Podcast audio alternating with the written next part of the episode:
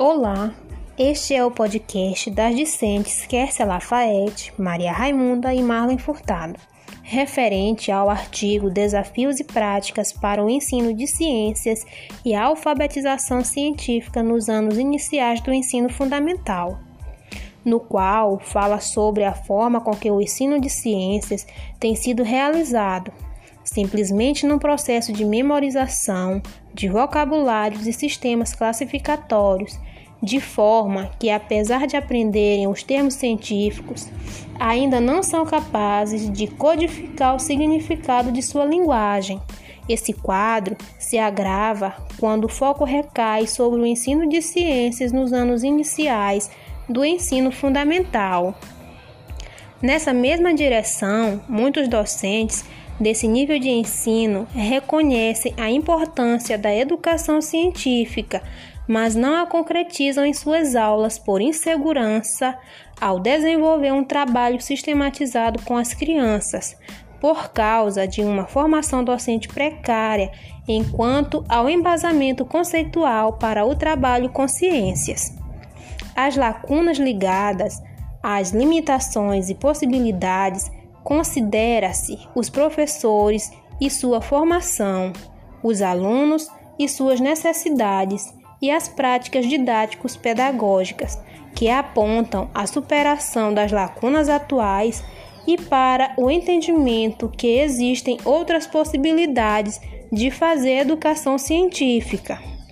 Todavia, o ensino de ciências, praticado nas escolas de modo geral, é contextualizado, pautado em exercícios e problemas que não exigem a compreensão dos conceitos trabalhados, ao invés de contribuir para ampliar as possibilidades de acesso às ciências.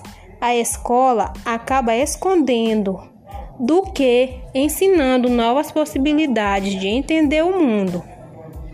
O trabalho docente precisa ser direcionado à sua apropriação crítica pelos alunos, de modo que efetivamente se incorpore no universo das representações sociais e contribua com como cultura.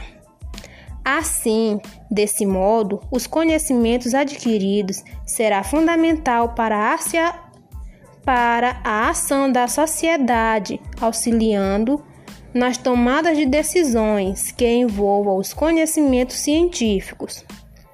Portanto, defende-se então a iniciação da alfabetização científica desde a entrada da criança na escola.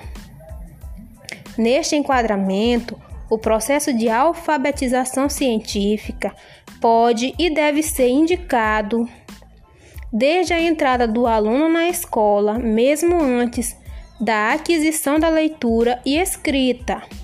No entanto, a proposta de ensino requer que o professor assuma seu papel de mediador entre o conhecimento científico e os alunos. Frente a esse quadro, evidencia-se a necessidade de que Durante a formação inicial e ao longo de sua trajetória profissional, os docentes têm a oportunidade de rever e refletir sobre as suas próprias concepções e sobre sua identidade profissional. O texto fala ainda sobre os três momentos pedagógicos: a problematização inicial, a organização do conhecimento e a aplicação do conhecimento.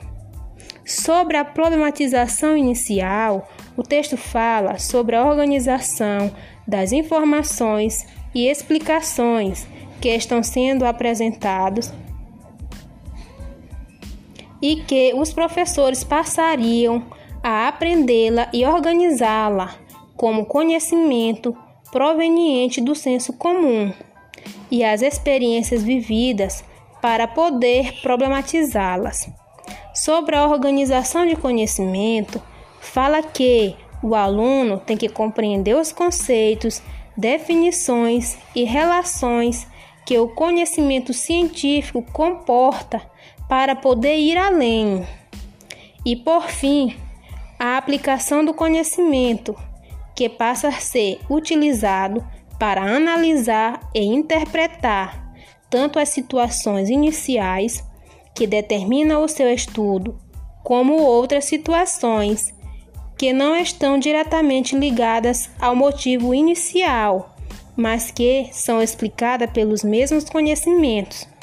Assim, nesse sentido, a necessidade de uma formação continuada dos professores para que eles possam, na ação e reflexão, desenvolver um ensino que venha contribuir para uma formação crítica, ética e consciente dos educandos, no sentido da construção da sua cidadania. Dessa forma, a mudança no ensino de ciências é necessária e requer um esforço pela renovação, pela revisão dos conteúdos, de métodos e de práticas que venham nortear a ação educativa.